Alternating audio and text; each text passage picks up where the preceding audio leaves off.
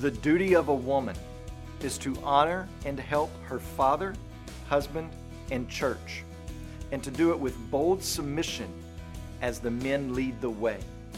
I know that's a fire breathing statement. But listen to what 1 Corinthians chapter 11 verse 8 says. Woman was created from man. Think about that statement for just a moment, men. Woman was created from man. Adam said, Bone of my bones and flesh of my flesh. The fact that man was created first does not prove his superiority. But the fact that woman was created from man proves that he should care for her as his own body. Does this order prove anything else? Well, yes, it does.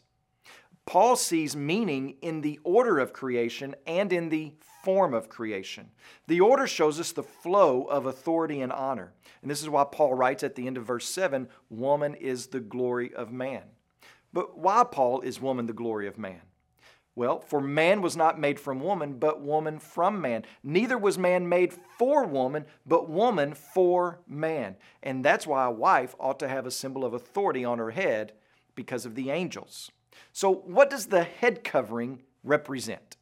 The head covering represents a woman's distinction as a woman and that she is in agreement with her duty to honor either her husband, her father, or the authority of the church. Why is that her duty? Because she was created for man. She was created as a helper suitable for man in order that God's mission would be accomplished. Man could not do it on his own, he needed major help. He couldn't populate the earth by himself. He couldn't disciple the nations by himself. He couldn't cultivate and have dominion by himself. He needed the help of a woman.